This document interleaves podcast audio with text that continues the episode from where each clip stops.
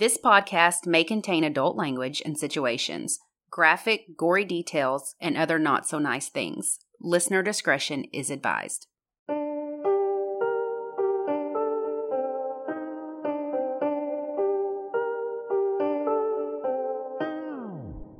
I'm Ashley. And I'm Lacey, and this is United States of Murder.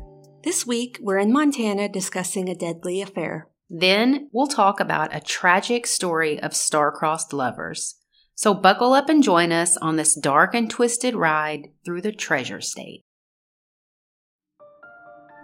We referenced the film Fatal Attraction a decent amount on this podcast, but considering our topics, that isn't too surprising. If you haven't watched it, let me give you a quick recap. A handsome and successful man, who also happens to be married, has an affair while his wife and daughter are out of town. They agree that this is just a little fling and isn't anything serious. Well, let's just say things get messy from there. There's obsession, manipulation, stalking, endless phone calls, a fake pregnancy, and then there's murder. It's a psychological thriller, that's for sure, but do you know what the most unnerving part is? Worse things have happened in real life. So today I'm going to take you to Darby, Montana, which is small and picturesque, and it's in the Bitterroot Mountains of western Montana. It's near the southwestern border of Montana and Idaho along the Continental Divide. The population was only 783 people at the 2020 census, so super small. Have you ever watched that show Yellowstone? No. I know. You know what I'm talking about. I know what you're haven't seen it either. Everybody loves it. Never seen it. So many people talk about it, but I've never seen it. So I know a lot of people do watch it. Uh, well, parts of the show were filmed in Darby, Montana. So for the folks who watch it and know what this means, because I don't, the Chief Joseph Ranch in Darby, Montana is standing in as the home of John Dutton, who's played by Kevin Costner. Mm. I didn't even know he was in that show, but I mean, he's in that. all the westerns, right? I knew that, but I didn't. And westerns and baseball. Yes. I'm not complaining. So the couple I'm going to talk about lived in Darby. Their names are Bill and Ann Stout. They got married in the mid 80s and they were both originally from California. Bill had even lived in Arkansas at one point of his life. Yeah, your face. He went to high school there. In But- Arkansas? Mm-hmm. Where? So, not sure where, where he went to high school, but he, so they're both from California. Bill goes to Arkansas. He moves to Montana. At some point, Anne moves to Montana and they meet and, you know, get married. So Anne had one son from a previous relationship named Ben. And after she got married to Bill, uh, Bill adopted Ben. So then, together, they had two sons named Noah and Matthew. They had a good marriage, at least for the first 15 years or so. It's better than some people have, Yeah. I guess. So they were married for 15 years until a tragedy hit. In the year 2000, during winter break, Ben, who was 18 at the time, you know, was home for winter break. He died by suicide on January 11th. Mhm. He was a freshman at the University of Montana and worked at Triple Creek Ranch. I don't know the details of his death. I hate suicide. I know. I found his obituary online and it said he was a talented entertainer who enjoyed singing, playing the guitar, listening to music, writing poetry, reading, walking through the forest, and making people happy. He had a picture of him holding his guitar. I know. Really sad. He was a freshman on winter break. So this, of course, devastated the Stout household. Anne said she dealt with it differently than Bill. She and Bill dealt with it differently than their two sons, Noah and Matthew. Which makes sense. Everyone deals with death differently, and especially something like that. So there was also a lot of blame being tossed around. Some articles said that Bill blamed Anne, but it's like you're either trying to blame someone else or blame yourself. There's I feel like we see that a lot It's- when children yeah. die. It's, you know, people divorce and Mhm. things go south because you yeah, you're hurt and you want to blame somebody. exactly. so you just- blame each other, the person closest to Mhm. you. Yeah, it's Ugh, just human terrible. nature. It's not saying it's healthy, but it's a way we cope. Regardless, Ben's death took a huge toll on their marriage. They did stay married though, and in 2004, Bill got a life insurance plan, and in it there was a clause that said it wouldn't pay out if he died by suicide within a two year period, Mhm. which is pretty standard, but sometimes it doesn't matter how much time passes. Right. That's I was kind of surprised it was just 2 years. Well, this clause ran out in January of 2005. And a few months later, in March of 2005, Bill gets an invitation to an old friend's wedding back in Arkansas, in the Fort Smith area. He asked Anne to go with him. She was not into that idea.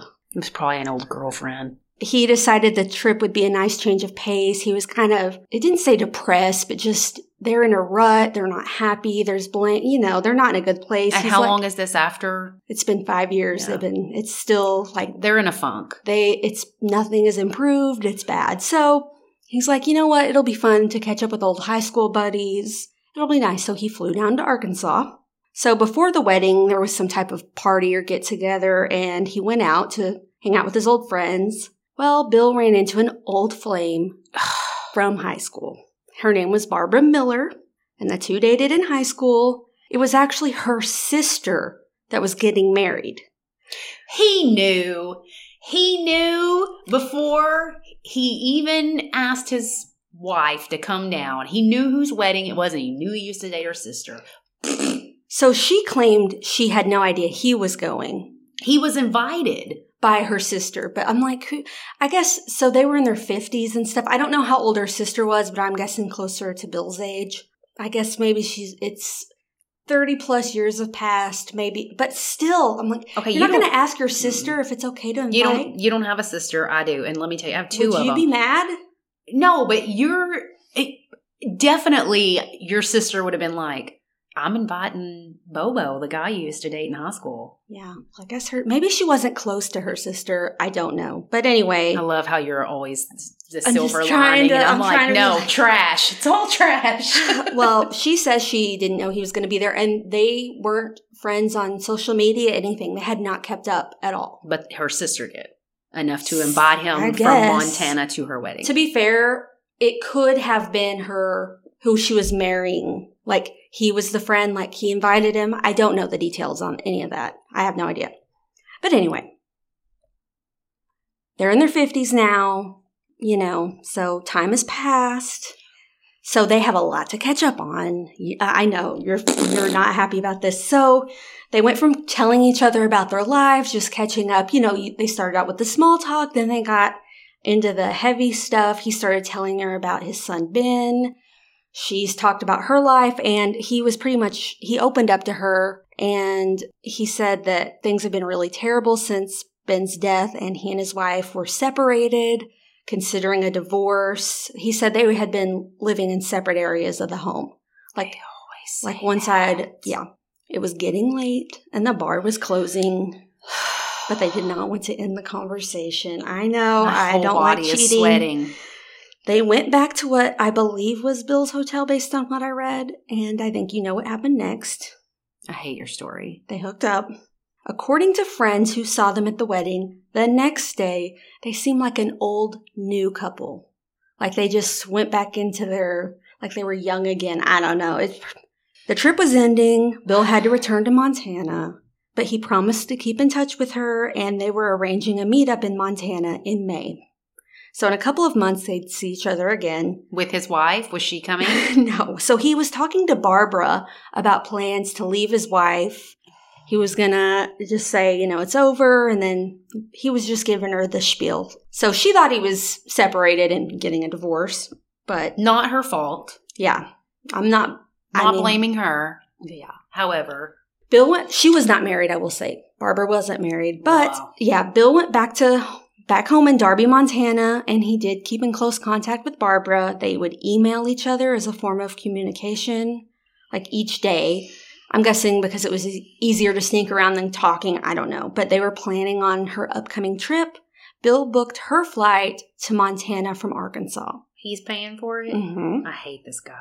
So something ruined these plans. Someone who was also at the wedding called Anne to tell her that they saw Bill and Barbara cozied up on the wedding and that they slept together. Good. I'm this person, just so you know. So this was an anonymous woman. No mm-hmm. one knew who this was. Wasn't Anne's friend. sister. Anne didn't know anyone there, so they just called and dropped this this huge bomb. Good. So, well, but okay. I know the whole story, I guess, but it's like, it makes me think twice about if it's a friend, that's one thing because you're there to tell them the news and comfort them and help them through something. But I'm saying like an anonymous, if you have no, But you don't, they may not have been anonymous. Maybe they just said they were anonymous because they didn't want to have a dog in the fight. You know what I mean? true. Yeah. Like if I, I mean, I would tell you, but I'm just saying hypothetically, if I saw Sam out with another woman and I just like sent you a message, you Mhm. don't know me, but because I didn't want to, That's a good point. you see what yeah. I'm saying? Yeah, that's true. But it's just after I'll, I'll get I'll circle back to this thought. I can't say anything yet. It just makes me think twice about dropping a bomb and then walk. You know what I mean? There's destruction that follows. Well, and you know, good. it's always the messenger that gets hated. yeah. So, This messenger never gets hated because we still do not know who did this. which is probably why they were anonymous. Yeah. So Anne confronted Bill after this phone call and he admitted to the entire thing and apologized. And he's like, okay, let's try to make our marriage work. Let's give it another go. He broke up with Barbara and he told Anne, he, you know, let's work on their marriage. I don't want a divorce after all. He They sent, never do. They well, never do. he sent Barbara a breakup email letting her know he was going to fix things with his wife and that he was ending the affair. Barbara was upset by this, obviously, a breakup Dear John email, but so she's thinking he's separated. He's leaving his wife. We're making plans for me to come to Montana. Maybe I'm going to, you know, so she has this whole other thing going on in her head. She was upset by this and then emailed him begging him to at least talk to her over the phone. That email went ignored. She emailed him more times. All of the emails went, were ignored. Everything. It was just like, you know, radio silence on his end after his breakup email. So she was furious and told him that she would still be flying up to Montana in May and would stand outside of his door until he spoke to her. I, look, she's either. He still ignored this. Could He you imagine showing oh. up at your married no. boy? girl- Nope, nope, nope. He ignored it still. He's like, just yeah. did not Don't give it any. He gave yeah. it nothing. Well, it seemed like Barbara was not going to let this go. Anne received a letter in the mail that was addressed to her and Bill. Turns out it was Barbara letting her know that she and Bill were going to be together. They would be together. Letters were sent to their sons, who were teenagers. Oh, Soon after, friends and family members started getting emails from Barbara what a fucking psycho! detailing them about their love life, how she was going to move up to Montana and be together. So the email address was freak of arc, as in freak of Arkansas at yahoo.com. Well, first of all, Arkansas is AR, so Good catch. yeah, you know. That's a good catch. Oh my god! So that's an interesting email Single for a 50 something. female. Yeah. Well, so can you even imagine? First, you're cheated on. Then every one of your friends and family members know uh, you were just cheated on. You're, she's How humiliating! Everything's humiliating. So Bill was continuously swearing to everyone, I haven't talked to this woman because she's like, we're together. We're still together. I'm coming. And he's like, no, I haven't. I swear I have not communicated with her. You can check my emails. I haven't said a word to her. And she's like, still like, we're together. He's saying he's not, but he is. So and just emails from random friends and family members How did she and get all these kids. people's? Yeah, I know. It's just really wild. So this went on for months and months, and then things started getting even worse. One day, their vehicle was egged. Mm-mm. I'd be like, "Come on, come over. We want to sit down and have a talk to you." And I would whoop her ass. Well, they're still not even speaking to her. So another day, the car was covered in what appears to be feces. Perfect. It didn't say if it was human or dog. I don't know. Oh, irrelevant. It's shit. So he called the police and he told them, like, hey, we think this is Barbara Miller from Arkansas. And she's been harassing us by email and mail, and surely she's the one that egged our car. And they're just kind of like, are you sure? Do you want to press charge? And they're like, oh, well, we don't know. We just guess. You know what I mean? They're not, not sure they want to go ahead with something official. So the police don't really investigate. anyway.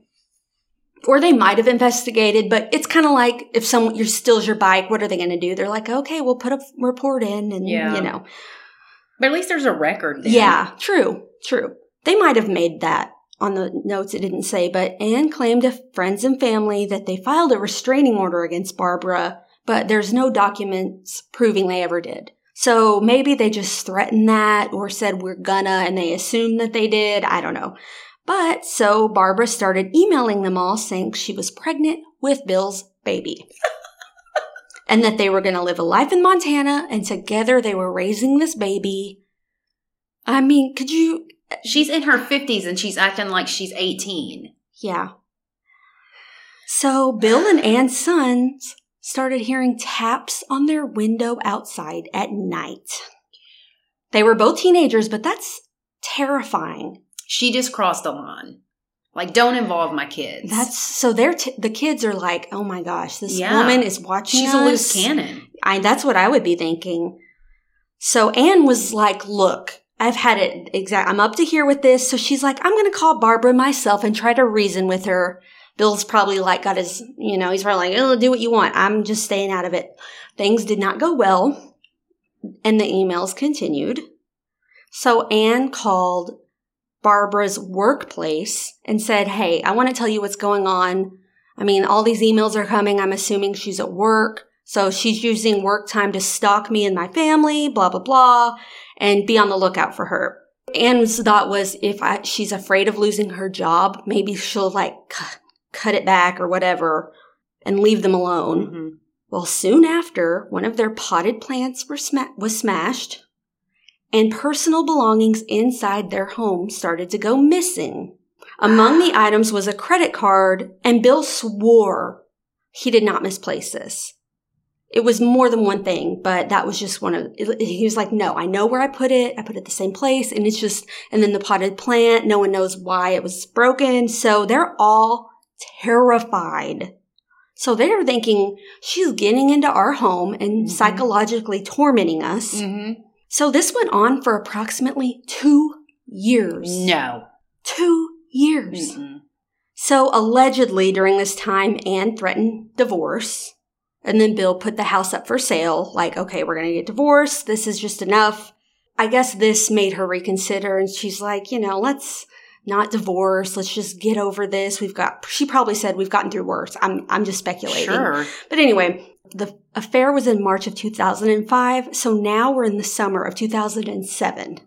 So a little over two years. Can you? I can't. Is she still pregnant? I- I- this is a two-year-old fetus, and the ambulances are coming. So because I'm about to pass out over here from this story. it only gets worse. Oh my god. So on June 9th of 2007, Anne and Bill had been alone in the house that evening until their younger son returned home around midnight. Bill had plans to go horseback riding with a friend the next day. Around 10 p.m. that night, the friend called him and they chatted about the next day's events, like, oh, yeah, we're going to go here and there, whatever. So the next morning, Bill's friend calls him and Anne answers the phone and she's like, Yeah, well, he's not going to be able to make it. He's sick. He's really sick. And he was really excited about this trip, so he Mhm. must have been feeling really bad. Well, on June 10th, Anne and her youngest son, so this is the next day, Anne and her youngest son drove to Missoula for a shopping trip, and they planned on getting home sometime in the late afternoon. When they returned home, they found Bill in bed with blood. He appeared to have been shot in the back of the head. Oh my gosh. Yeah. Anne called 911 at approximately 4:30 p.m. Bill did not make it. They could tell his body had been moved because of his of the lividity. So where the blood pools after the Mhm. heart, heart stops pumping and there was blood dried on his skin. So the blood lividity and pattern seemed off based on the way he was lying on the bed. So based on the blood it appeared as though he had been dead for a while and then rolled over Mhm. on the bed. I don't know why, but, and a pillow was partially covering his head, so after the fact. And then there was a comforter covering up some of the bloody bed sheets. There was no gun anywhere near him or in the room at all, so it was pretty apparent to everyone right off the bat. It wasn't suicide. So Anne, Noah, and Matthew all, of course, tell police, look, this has to be Barbara Miller. There is no one else Right. that would try to kill him, and she's been tormenting our family For years. for years. Friends were like, "Yeah, we've this has been going on for years." The kids, uh, so I mean, everyone's like, "It's got to be this woman." So the murder weapon was a pistol owned by Bill, but 10 days before his death, he reported that this gun, this pistol, holster, and ammunition were all missing. So that was another thing that, you know, went missing in their house. They searched for the gun in the room, couldn't find it anywhere. They had to obtain a search warrant for the entire home. Finally, they found the gun in a saddlebag of Bill's motorcycle in the garage. Random spot. So the holster of the gun was found in a laundry hamper under washed but still wet clothing. The ammunition was found on top of Bill's gun safe. So the officers on the scene found what appeared to be a laundry load that was never finished. It was wet, smelled strongly of bleach, but it was in the hamper and hadn't been dried. They spoke to neighbors to see if they've seen or heard anything, and a neighbor said a neighbor whose window faced Bill and Ann's house reported seeing lights on the bedroom area in the middle of the night on the 9th, and they just felt like it was a strange time for the lights to be on. Nosy. I don't know. The bullet that killed Bill and the spent shell casing were recovered from the bed where he was found. A spent shell casing from the pistol was found in the yard, and an unfired round was in the chamber of the pistol, accounting for three rounds missing from the ammunition, ammunition box. So they found something interesting in the ammunition box. It was a gin blossom from a bush in their yard. I was like, the CD? No, the gin blossom. I know. I'm like, oh, that's a thing. It's a okay. Obviously. Well, curiously enough, the gin blossoms had bloomed six days after Bill reported the gun missing. So they're like, this, that's just weird. Yeah. The gun went missing 10 days ago and then the now there's it just didn't add up. So authorities spoke with Barbara and shockingly, she had a rock solid alibi. She said she was in Arkansas the day Bill was murdered, and she was baffled. She said she has never been to Montana in her entire life. Wait, what? Yeah. So her ticket to Montana was canceled and was never used. There were no records of her traveling there. And the police are like, okay, well, she, this is just her telling them this. So they're like, we need solid evidence. And she just said, well, which day was this on? Because I work every single day. And it was on a weekend. And so she's like, I was at Walmart that day. Hold on. She went through her purse, pulled out a receipt, and she was at Walmart that day in Van Buren, Arkansas. They got the receipt, receipt and they saw the time and everything. So they're like, okay, well, this could have been someone else's receipt. It's convenient of you to have this receipt. so they went to the Walmart and they got a hold of their footage. Sure enough, Barbara's there shopping throughout Walmart in Van Buren, Arkansas.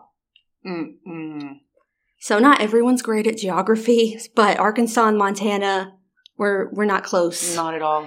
They're not near each other at all. So they're pretty much in opposite areas of the US. I did some Google mapping for exact numbers, and Barbara lived in the Fort Smith area approximately 16,036 miles away, or 1,636 miles away.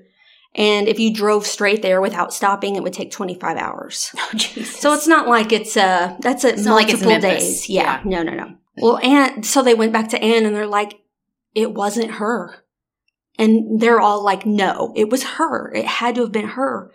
And Anne was like, there's no one else that would have killed Bill. But then she was like, okay, well, after the loss of their son, he's been struggling with mental health issues ever since. So maybe this was a self inflicted wound. to the back of his head? Yeah, the police were like, the shot No. was to the back of his head. The gun was not even in the same room as him. He had no gunshot residue on his hands.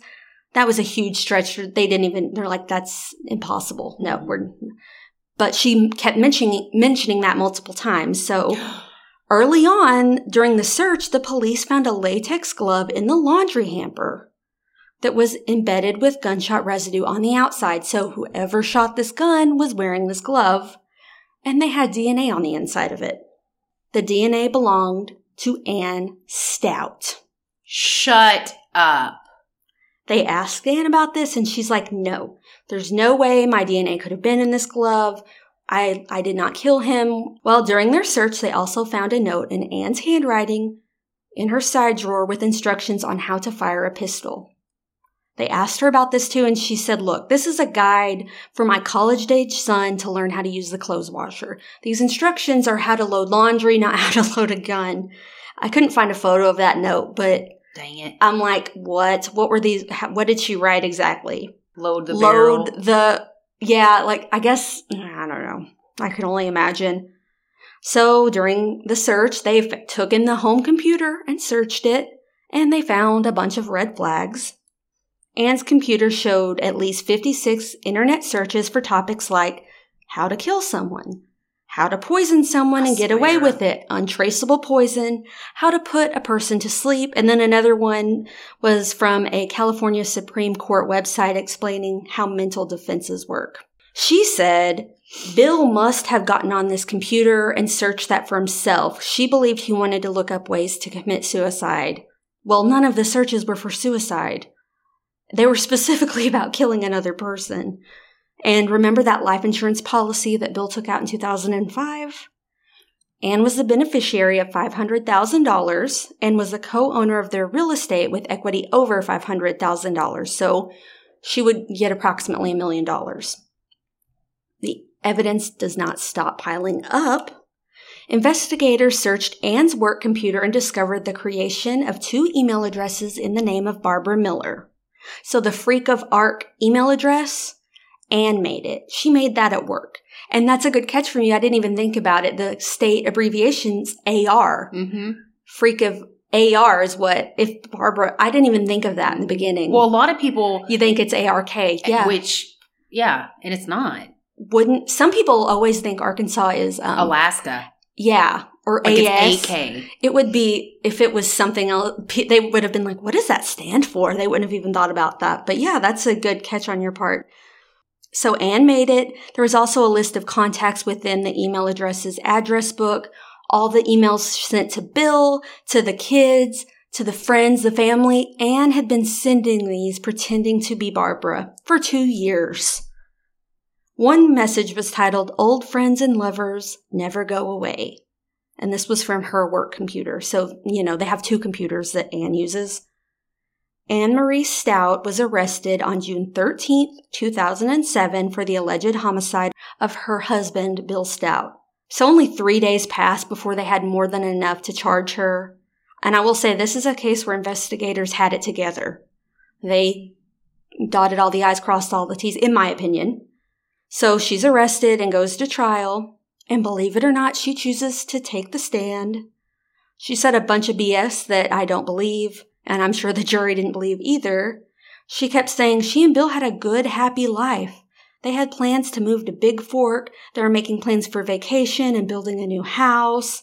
And he had been depressed. So she was still at this point, she knew the Barbara thing not going to happen. So she was saying it was suicide. He, he was depressed. It had to have been. And it's like, please stop. You've, there's no way. And while she was on the stand, she was asked if she currently was in a romantic sexual relationship. And she said yes, she was. What? Yep.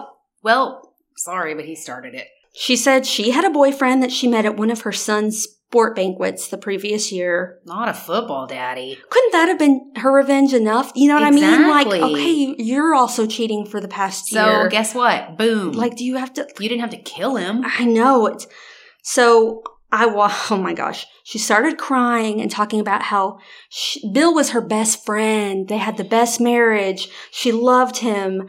I looked hard at my screen and didn't see any tears on her face. Maybe they were there, but it was like she was making the faces and whoa, you know, but Oh, I was jeez. it was a production. Just my take. I'm not saying, you know.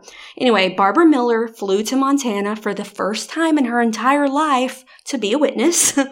and she talked about her I mean, it was a one night, her brief affair with Bill. Well, I mean, they talked, but you know, you know what I'm saying. So, So wait. she only saw him in person that weekend. So did she send the emails that went unread? Well, she said, okay, so he sent her the Dear John breakup letter, Uh huh. and she was angry and hurt. Uh huh. And she said she did email him back, like, can we at least talk about this? Yada, yada. And after that, she never called him, contacted him again. So he emailed her and she's like, let's talk. That's it. So all these emails that kept coming, Mm-hmm. quote unquote, from her, We're from Anne pretending to be Barbara. but it would have been a different email address. Would he not have noticed that? She made two. It will, so it seemed like she was starting to harass him. You know what I mean? Like maybe he'll So respond she- to this. Yeah. So she. Okay, I see what you're saying now. Okay. yeah. So Well, that makes sense. like, oh, he's not emailing me here. Yeah. So Barbara said after she got that email, she never bothered him again. And then out of the blue, she started getting calls from Anne.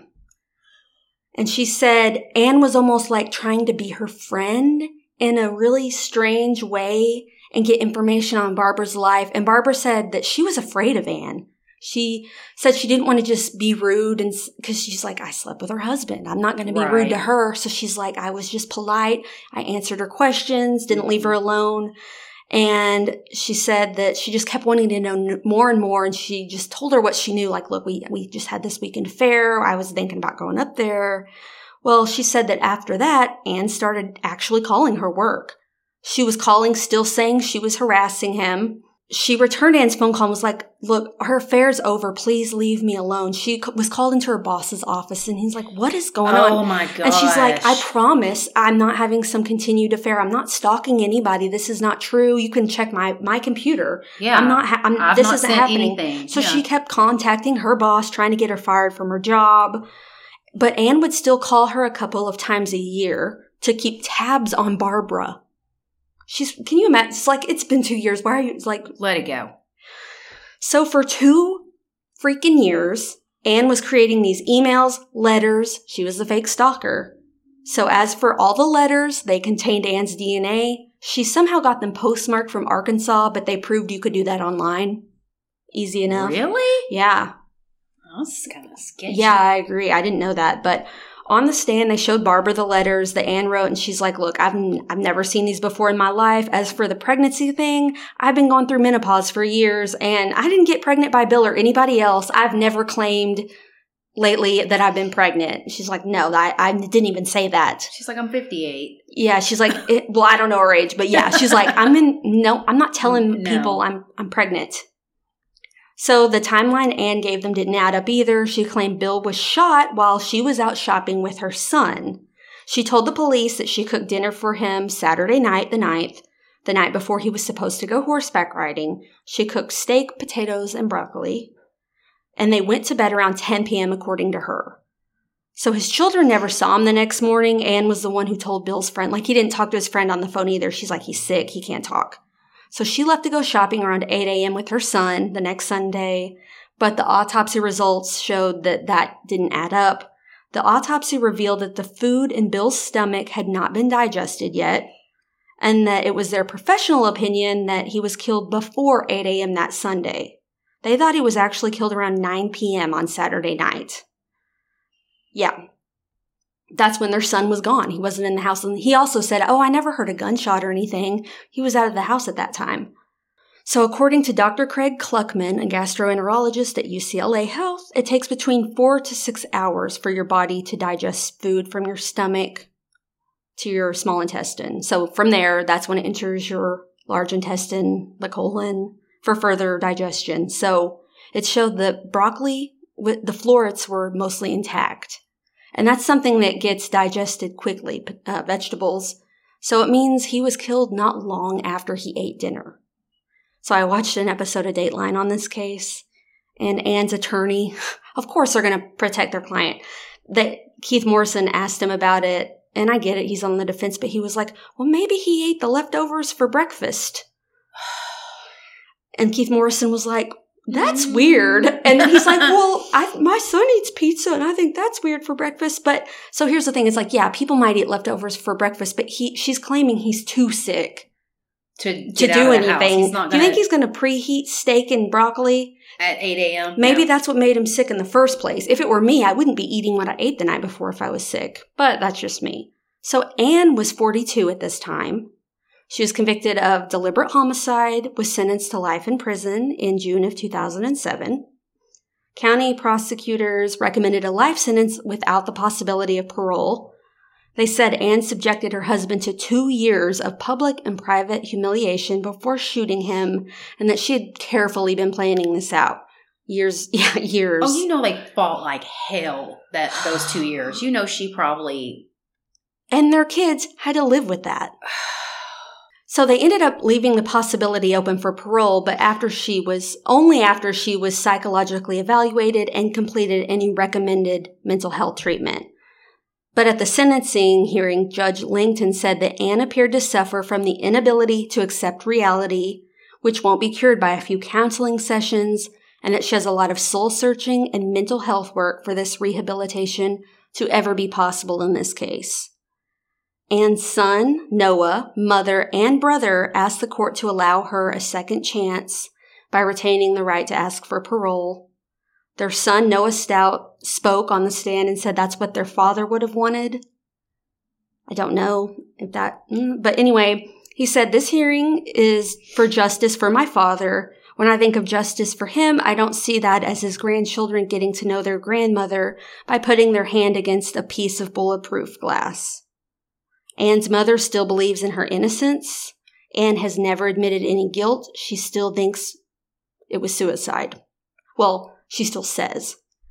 Matt and Noah both keep in touch with their mom in prison. Matt's in the military, Noah went to law school, and now he's Anne's attorney of record. Yeah, so that just basically means he's a lawyer who appears in court or receives pleadings and other formal documents on his mother's behalf. He loves his dad, but he loves his mom. I can't imagine how he's felt for all these years, so I'm not judging him at all. He's just trying to see the good in her, and I'm assuming that's what her family's doing too. Maybe he doesn't want to believe his mom's capable of that. I don't know. It would be really tough to swallow losing your brother, losing your father, losing your mother. So I can see from his perspective, he's like wanting to cling on to, you know. My own take is she's cold, calculating, and manipulative. this is the It was- craziest case. Well, so the thing is, it's like this was. I'm not wanting to say like, oh, good for her, but we say that joke about that sometimes. It's never right to murder someone. No, never. But in this situation, this was not a moment of passion or this was instinct. She didn't walk in. No. And what really pisses me off, she's so she psychologically tortured him for two years, but that's not it. Her kids were involved for two freaking years. Yeah. They've been embarrassed by she was the one that caused the social embarrassment. I'm sure all their friends are like, "Oh yeah, their their dad is this and that." She was the one tapping on her kid's window in the middle of the night. So she brought her own kids into it. Yeah, that's what is wrong with you? You No. don't like what's that's just that's messed up. That she crossed the line in a like earlier. You're like, oh, you brought the kids into it. No, and it's like she she ended up bringing that's- her own kids into it. my mind is blown. How messed up is that? I'm like, why'd you? And I don't know. Anyway, I got most of my information from the court's legal documents, which is probably why this is so long. The Ravalli Republic and Dateline. There's also a snapped episode about her, but I didn't watch that because I couldn't find it online for free.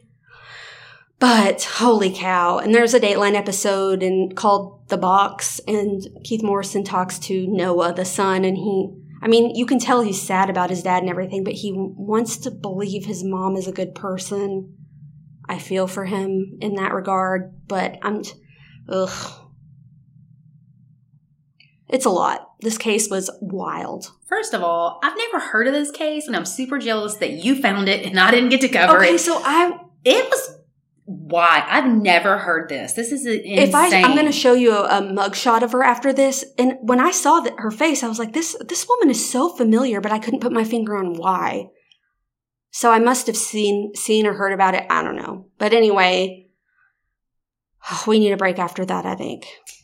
yeah, um, I don't know I why I didn't find this case last last year. My mind is blown. I know. I had no. I was not even I know. It's Not like even you're just assuming it's the a hundred percent the woman he's having an affair with. Hundred percent. Think it's Glenn Close? and- Exactly. yeah. Single white female. but yeah. I need five. Okay. All right. We'll be back. Finally, it's my turn. Poor listeners. They got a drink after listening to me talk for 40 minutes. All right, here we go. So, Bitterroot Lake Mm. is located in northwest Montana in the small town of Marion. You ever heard of it? No. Me either. It's a quiet place where families go to hike and camp and fish. There are cabins and vacation homes kind of sprinkled along the shoreline. Sounds to me a lot like hot springs, maybe. Yeah. You know, like a little getaway. Sure. So in the summer of 1982, the townspeople noticed there was like a film on top of the water, almost like a oily sheen. And a pilot was actually flying over and he saw it too and he called the police and he told them that's airplane fuel. Oh. Like I don't know if anybody but that's that's what that is. But no one had seen or heard anything. So rumors started swirling around that there had been a plane that crashed into the lake and a deputy goes down to the lake to investigate who also happened to be a pilot. So there's lots of pilots in Montana apparently. So he found he finds a gust lock and some ashes from a campfire on the bank. So a gust lock is a metal piece that limits the movement of a control surface while the plane is parked. So like you can't move. I guess Okay. You see yeah. what I'm saying? Yeah. I am not a pilot. I can't fact check you either. well, somebody will, I'm sure. He also finds a mic jack from an airplane in the ashes. So he gathers all this up, goes to the Hmm. local airport, and the gust lock fits a 150 Cessna. So, where was the plane? So, a month earlier in Penticton, Canada, the Royal Mounted Police saw a search and rescue plane out at their airport. They were looking for a plane that had gone missing from Vancouver the night before. It had flown four hours west to Penticton the day before with two teenagers on board. The refueler said that they had spent the day on a blanket beside the plane. So, like, they flew to the airport, got out, were just kind of hanging Mhm. out. A local reporter heard about the missing teenagers and decided to do a little investigating on who they were. And she found out that they were Jarek Ambrozik, known as Jerry, 19, and Dianne Babcock, who was 18. So Jerry had just started flying solo a year before and wanted to become a commercial pilot. Dianne wanted to be a nurse. And the more she dug, the more it came out that this was a Romeo and Juliet situation. Star-crossed lovers who were forbidden to be together by their parents. So they were running away. Oh, wow. So her parents were questioned and they denied this. They said, no, we never told her that she couldn't see him, but they could have just been saying that to try Yeah. to get him to come home, you know? Yeah. Like, it's fine, just come home. We don't Yeah. care that you guys are together. So, Canadian Search and Rescue had been searching for over a week when a friend of the couple's receives a phone call from Jerry. He's in New York City. He told his friend that they had crashed the plane in a lake in Montana on purpose and that Dianne was still inside the plane. He said that he was in shock What? after it crashed and he left the scene and he's basically on the run. Wait, they wanted the plane to crash? Like they were going to crash the plane onto the or land, oh, okay. you know, crash it in on the lake and then run away. Like that was their escape. So they kind of wanted to stage. well, they were they couldn't land it, so they were like we're going to land it, crash it on the water, get out, Oh, okay. swim to shore and run away together because they were from Canada. Now they're in, um, you know, the US. Mhm. So he was on the run. So the friends call the police and they don't believe him. They make him take a polygraph because they think he's lying and he passes. And so they said, Well, we're going to start recording your phone calls. Sure enough, Jerry calls again. This time he tells them, I'm going to be famous and they're going to write a book about me someday. What? Yeah. This time, Jerry was in Dallas and using an alias. So I guess he was calling like collect. yeah. It's it's the 80s. So he disputed the rumors that it was a Romeo and Juliet situation. Instead, he says she wanted to go with me because she was in love with me and I was already going, so it's kind of like she wanted to tag along. He said he wanted to make sure that she was found, so that's why he was calling this friend. So Mhm. he want you know, I want them to know where she's at, so I'm just calling to let you know, have them look there or whatever. Which Wow. yeah. So after this phone call, he just seemed to disappear. No more phone calls. So the Royal Mounted Police make a few phone calls and find out in the little town of Marion, Montana, they had a possible plane crash. So they headed to Montana to help with the search. They called in divers who used boats and fish finders to try to locate the plane. So the lake is over 200 feet in some areas. So after a week, nothing. They still haven't found anything.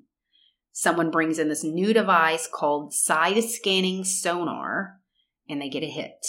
They hmm. lower the camera and there's the plane. And 250 feet of water. Way too far far for the divers. So they have to pull it up a Mhm. hundred feet to where the divers can safely reach it. And they find Dianne's body inside. Mhm. She was still buckled in her seatbelt in the passenger seat. I mean, the divers were devastated. Like, there's Yeah. this teenage girl. So they bring the plane up and they notice that her hair is like hanging out of the door, like it's shut in the door. So they take her body to the morgue and they start investigating. Dianne had a broken collarbone, a fractured neck, and bruising to her face. All survivable injuries, and it most likely happened on impact. Cause of death was ruled as drowning. Investigators found her buckle had flipped over and was against her stomach. Okay. So when the plane hit, it flipped over upside down and her seatbelt flipped over. So you know the but the button that you push like a lap seatbelt, Yeah. like an airplane. The button that you push is on the outside, Uh-huh. right? Yeah. Well, hers was flipped over, so the button was against her stomach. So she wouldn't have realized this in a in a panic. She's trying to, you know, the plane's sinking. She's trying to get out. Oh God. But it appeared to investigators that she didn't try. Like there was no bruising on her fingers, no missing fingernails. So it's like, was she knocked unconscious? You know what I'm saying? Yeah, I mean that's if they're flipped upside down. Right. I mean, and she has all those injuries to her face Yeah, and yeah. neck. I mean, it's it's plausible. Yeah. So the plane was taken to a hangar where it was processed by investigators. They find survival gear, a life raft, disguises, and sleeping bags. So clearly, the plan was to crash the plane, jump in the life raft, and disguise themselves. Wow. So at this point, they know who is flying the plane, and now they have this dead girl's body, and he is being charged with negligent homicide, and the manhunt is on. But he seems to have completely disappeared. Jerry had made his way to Dallas, where he met a guy who let him stay with him. He told him how to get a fake ID, go to a cemetery, find an infant that would be hmm. about the same age right now. They wouldn't have any dental records or medical records. So he does. Michael Lee Smith takes that name to the records building and asks for a birth certificate. Five minutes later, What? he has a new identity. You could not do that these days, so don't I would try hope. people. I would hope But not. this is 1982. So Golly. he just says, hey, this is my name, this is my date of birth. I, I lost my birth certificate, can I get a new one? Yeah, no way you'd get away with that shit. How would you prove that now? Exactly. That's kind of what I'm thinking though. Like, what if you lost there's a house fire, you lose everything. I guess there's some. I don't know. I mean, they're going to have your birth records at yeah, a hospital or. Yeah, you're right. I mean, I would I mean, anyways. So Jerry has this new identity. He goes to college. He completes a computer engineering degree and then starts his own software company where he's making about $500,000 a year. In the 80s? He lives in a mansion What? in Texas. Yeah, really. It all starts to unravel when he decides to do a little online dating. telling you, online dating Oh takes, my a, takes a lot of people down. Oh. So he meets this girl named Gina. Okay. He said he was 34 years old. She didn't buy it. She also noticed some other red flags with the stories that he would tell, but she keeps her mouth shut. She never asks Mhm. him. So one night they're talking and she just blurts out, What's your real name? It's not Michael Smith. Like, that's just, you know, that sounds like a basic name. And he tells her the truth. He tells her his name. She asks him why he changed it. I was like, I have a stroke? I was like, are you me right now? She asks him why he changed it, and he just ignores her, doesn't answer her. She doesn't break up with him. She doesn't Google his name, and all the shit about the plane crash comes out, and him being a wanted man, and that he's the longest running fugitive on America's Most Wanted. Oh my. Yeah. She still doesn't break up with him, though. He asked her to go Dating's to. hard. Yes! She's like, okay, I can live with this. There's much worse things. there is. Well, and he had asked her to go to Japan with him on a business trip, and she was like, "I'm, I mean, I'm going to Japan." She's Oh my like, God. "It's just a, somebody's dusty ass son taking you to Miami." She's like, "Uh, uh-uh, I'm not. No, we're going to Japan." So they do. Oh my goodness. She said she was nervous, but she kept her cool. I'm like, "Bitch." If you're that nervous, you're not flying Yeah, to, to Japan with someone. Oh my gosh. Okay. So, so finally, she asks him about it, and he first denied it and said he was innocent. Mhm. Then he said, Yes, it's true, and gives her the whole sob story about, Well, we were running away to be together and yeah. blah, blah, blah. I'm just not ready to turn myself in yet. So, towards the end of the trip, they were fighting because he wasn't paying her enough attention. And they break up. Oh boy. When they get back to the US, she breaks up with him. Like she wasn't going to already. But, anyways. So now she calls the police Of and course. she tells them she knows where he's living and his alias. So by now it's 2007. Oh. So this wow. happened in 82. Yes, yes. Cops show up at his house and question him. And he tells them the story about how the seatbelt was jammed and he tried to get her out, but he couldn't. He is arrested and goes to jail and is placed on suicide watch. Mhm. So his story is they go to the airport in Vancouver and rent the Cessna. They fly to Penticton to hang out. They take off, they fly north to fool everyone before turning around and heading southwest to Montana. Three hours later, they're running on fumes, and so they start to descend towards the lake. The plan was to land on the water, so he slows it down to the plane is like ready to like stall speed Yeah. takes off his seatbelt. She kept hers on. And when they hit the water, it was like hitting a fucking brick wall. They hit it so Good, hard. Yeah. So they start sinking and he's yelling at her, Are you okay? Are you okay? He says she tells him yes, but I can't get out Oh of my, my seatbelt.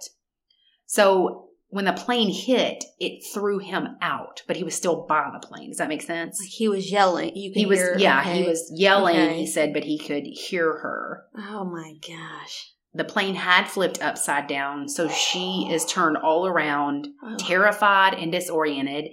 He said by the time he figured out where she was and that the plane was flipped over, it had started to sink, taking 18 year old Dianne with it. He panics Oh. and swims to shore and waits on her, but she never comes up. Oh my god. This is like feeding on all my fears. So her family doesn't buy this story Really? and thinks that she was basically kidnapped. Because they're they're still like, no, they were not running away from us. No. We were fine with Her them. parents thought, okay, maybe she wanted to go for a, a plane ride, you know, and hang out on a Saturday, but not, she would have never left and went to the US and not told us and ran away. But there was a bag with her clothes and stuff in it. So it's like, you know what I mean? So it's like, I, uh, And you can always, I mean, parents, they're, may teens not. live a, and she's 18. yeah, so they live a little bit of a yeah. different life than parents are uh, aware. in tune of. Yeah. Yeah. So they are pushing for a very long prison sentence. Mm. So in May of 2007, after nine months in the county jail, the prosecution cuts a deal. They drop the negligent homicide, but he has to plead guilty to criminal mischief, criminal endangerment, and federal passport charges. He's sentenced to 90 years for each count, but it's suspended. The What? statute of limitations has ran out. It was over 30 years. For what they were charging him on. Uh-huh. Oh. Mhm. All he had to do was pay back Dianne's family for her burial and replace the plane that he had stolen in 1982. And that's it. That's it. Wow. Isn't that crazy? Yeah. It's unbelievable. I'm not saying he murdered that girl. I'm quite sure it was an accident. However, Ugh. you left her and went on the run, Yeah. and her family didn't know where she was, and you didn't tell anyone. You got a fake name and went on living your life. Insane. And then wasn't charged with anything. Nothing. I mean, he was charged technically, Technically, but, but not a, yeah. but he did no time and it was all suspended. Yeah. Because statute of limitations had run out. I guess they could have charged him that. I guess they don't know. So he's he's an author now, right? Like He wrote a book. wrote a book. about this. He wrote a book about it. Is he still claiming they were running away together? Yeah, so the book is called A Tear in My Life The Mm. Brutal Truth. And it's Okay. basically it's basically saying how it, he and her were in love and they were going to run away and this terrible accident Mhm. happened and he knew no one would believe him so he went on the run and started this new life and yada yada yada Wow. yeah. I haven't read the book, but I've read some of the reviews. And I mean, it, it's kind of 60 40. You know, some people are like, this is an eye opener. We shouldn't be the judge and jury. We should, you know, there's two sides. And then other people are like, man, fuck this dude. He let this 19, 18, 19 year old girl drown and didn't even tell anyone. Like, you could have, as soon as you got to shore, like, went and got help, called somebody, told them what happened, but you were a coward and you ran. Yeah, I mean, I know there wasn't cell phones there, and they were in the middle of nowhere. Because my immediate thought is run, get help. But there's cabins and houses Oh, all along really? the lake. Yeah, you could So have someone- you somebody I you mean, could have found someone. Not that they could have actually They could have saved her, saved her. but it's the I don't know. Like I, I would hope someone would try to save me or Not just not abandon, not leave. I want. I ugh, I don't know. I, I guess he was young and dumb. I'm not excusing him, but you're like when you're a teenager, you make really bad decisions sometimes. it's very Chappaquiddick like. yeah, I'm just not that that's an excuse at No, all. Obviously, he had plenty of time to come forward. I feel like people panic in these situations and they just run. Mhm. And it's like and then as soon as they do, they're like, it's too late. it's too late. Now Like I have to keep runs. running. Yeah. Yes. Yes. Like you hear all the time, someone a hit and run, they fled the scene. They and sometimes they could have been saved, but they Right. look dead. So they're just like, "Oh my god, I'm going Right. to get in trouble." But it's like then you live with that, and if you're a normal person, quote unquote, you suffer the rest of your life dealing with that guilt, and it eats you alive. And you know, well and just hurt, just immediately. I, I guess I've never had would, a. I would feel like you would get I, I've never like more leniency. accidentally hit Right. someone, but I don't know. It's just a lot. Whew, Yeah. So that's heavy. Yeah. Never heard of that case either. It's like, what is this? This plane crashes and this guy just like bolts and runs and I don't know. and then I just would- starts yeah. his whole life over like it's no big deal. and is successful and really rich for the Yes. 80s. I mean, rich, that's rich for now. Oh, I I don't was gonna make say, that much money, but just like, that's, oof. yeah.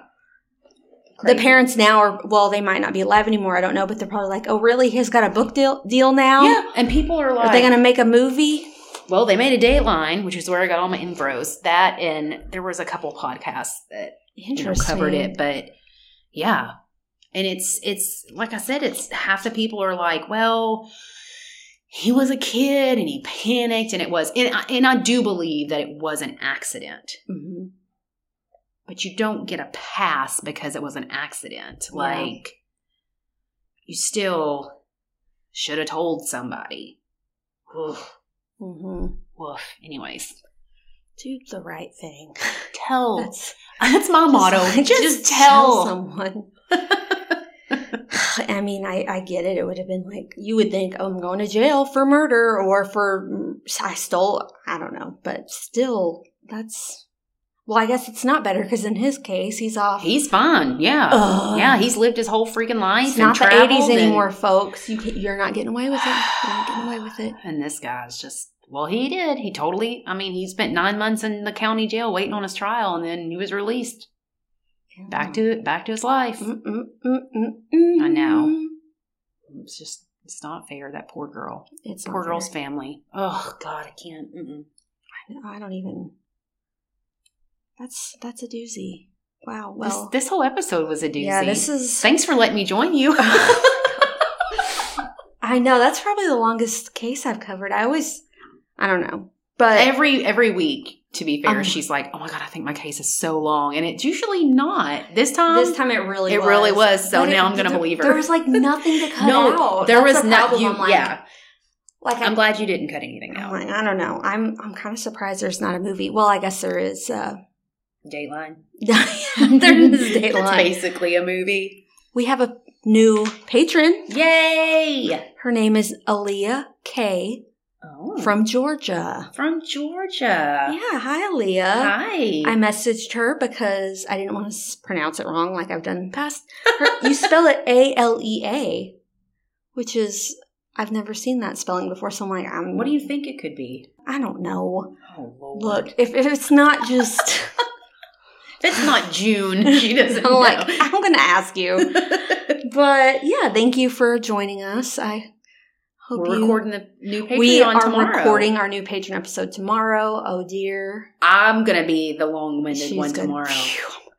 You We can just be sipping that little back. spritzer. Oh my gosh, that reminds last week's episode. Okay, I'm I'm editing it, and in the moment, I don't even. I was stone cold sober. Didn't drink at all the last time we recorded, and I'm saying words like poverty, and I said two other words, and we neither of us noticed it. I'm I like, don't pay attention. did. I just say poverty? And I tried to edit it as best as I could. I'm like, I, I hope people know I, I know how to say poverty, but that's, they're like, she doesn't know it's poverty. fine. I mispronounce uh, every damn thing. I'm, I was listening to myself. I'm like, oh my God, what's wrong with me? Was I okay? was I having some type of mental breakdown during my God? um, Oh, we watched Scream. Oh, we did. Went to the theater. So we were both good. impressed. Two best thumbs Scream up. ever. It Two thumbs up. Oh, It's the best horror movie I've seen in a long time. It is, And I was a skeptic. I mean, I knew it was going to be like hokey, yeah slasher you know film. what it's gonna be but it was good. it was no spoilers but it was Definitely they did a go good job of callbacks and Mhm. there, it's a smarter i mean like it's a smarter scary movie than i remembered like we recently rewatched all of them and how they just kind of throw in their references and stuff and now as i'm i'm older i get more of it you know like their Five quick stars. little quips and stuff it was so good Five stars. So good. I would Very see it again. good, mm-hmm. definitely. Go see it. definitely worth it. The theater experience made it better too. And that's a better theater than I'm used to. Gosh, I'm like, oh my gosh, this is a really nice. thea- There's like walls in between I seats. may not get headlights. I'm like, what is happening? I have my little zzz reclining with my popcorn, and there, I'm, no one can sneeze in the back of my hair, which has happened to me a long time ago. And Mountain Home needs to get with it. this this isn't what we had in Mountain Home. Little Rocks got it together. Well. But anyway, Where are we next week? we don't know yet. Do it. We're gonna have to do our wheel of Can you do it now? yeah. Do it now. Do it now. Do it. Roll the wheel. Okay. Here we go. Oh my god. I don't think they hear this music. wheel? That's the wheel? Oh. Washington. Washington? Oh my god, this It's is so loud. loud. I feel like I'm on the Price is Right. We're staying up in the in the north. Should we do another one? And just know the next two weeks? Yeah, should we do that? Yeah. Do it again. Okay. Blow our eardrums out. Oh my God. I, I'm going to turn this down. Okay, Washington. Here we go. Ready? do it. Washington. Okay. it's check no beats.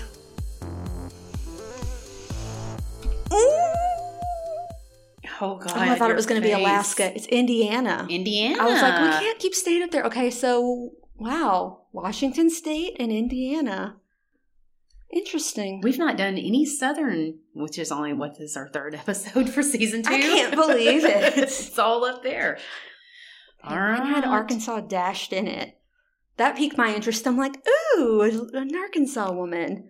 But anyway, did we cover everything? Think so. All right, we will be back next week in Washington State. Bye. Bye.